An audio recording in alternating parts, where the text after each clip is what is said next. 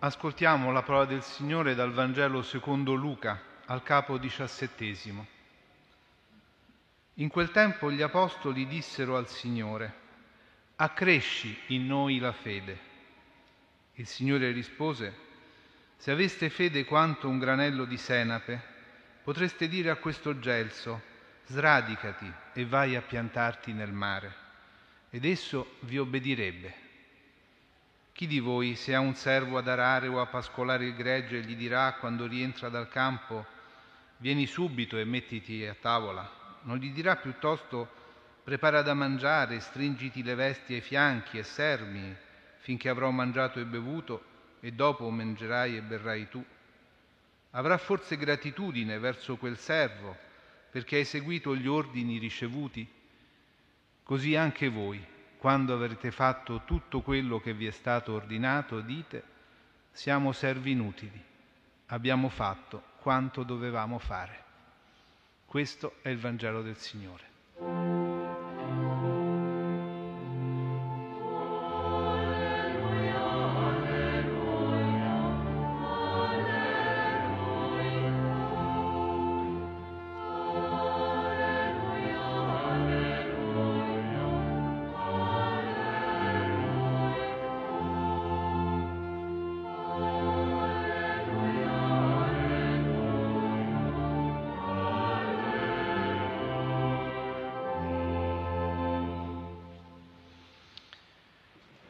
I discepoli chiedono a Gesù di accrescere la loro fede. È una domanda seria sulla propria vita. Infatti la fede cresce con la nostra vita. La fede non è qualcosa di astratto, un insieme di norme o dottrine da seguire, ma come scrive la lettera agli ebrei, la fede è fondamento di ciò che si spera e prova di ciò che non si vede.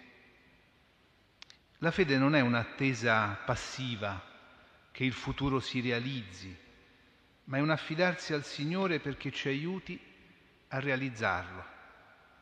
E la fede, dice ancora l'Apostolo Paolo, viene dall'ascolto. Ed è proprio allora qui, nella preghiera della sera, in cui siamo raccolti proprio ad ascoltare la parola di Dio, che la nostra fede viene nutrita e viene chiamata a crescere. E con questa fede anche cresce una visione che ci aiuta a comprendere il tempo in cui viviamo e a costruire il futuro, giorno dopo giorno.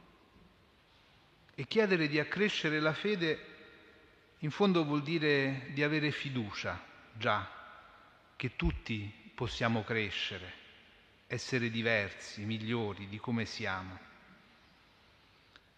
E se la fede non cresce, rischia di inaridire e con essa anche la nostra speranza. E questo ce ne accorgiamo perché nella rassegnazione tante volte anche la preghiera si indebolisce, quasi si smette di chiedere e ci si accontenta di come siamo e di come vanno le cose. La preghiera invece accresce la fede e muove i cuori. Ma è una forza la preghiera di cui però spesso come discepoli ignoriamo il potere. E allora ha ragione Gesù a ricordarci, se aveste fede quanto un granellino di senape, potreste dire a questo gelso stris radicato e trapantato nel mare, ed esso vi ascolterebbe. Ecco, nelle conoscenze agricole del tempo di Gesù, il gelso era l'albero che aveva le radici più profonde e che quindi anche una forza umana non avrebbe mai potuto sradicare. Quell'albero allora diventa l'immagine anche di tanto male che affonda delle radici profonde nella nostra terra. Pensiamo ai semi di odio, di violenza che ogni giorno la guerra in tante parti del mondo semina e mette radici che sembrano perdersi nelle profondità della storia e che poi improvvisamente riaffiorano. Ma il male più profondo è anche quello che si radica proprio nelle profondità del cuore dell'uomo. Ecco allora Gesù ci chiede anche una fede piccola, come il più piccolo seme, ma che però può sradicare e cambiare la vita, ogni vita. E la preghiera è una forza che ci sradica dalle nostre abitudini, dalla tranquillità delle finte sicurezze, proprio per metterci accanto ai problemi, alle speranze degli uomini e dei popoli. La preghiera può mettere le sue radici nel mare, quando in quel mare ci sono vite da salvare.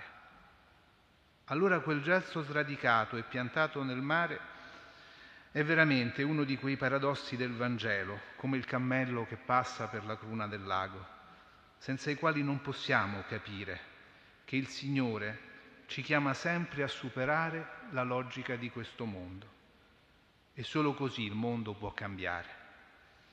Il problema di non, fede, di non aver fede, però, ci spiega Gesù, è anche nella pigrizia di quel servo che, tornato a casa dal lavoro, vuole subito sedersi a tavola. Pretende di essere servito invece che servire.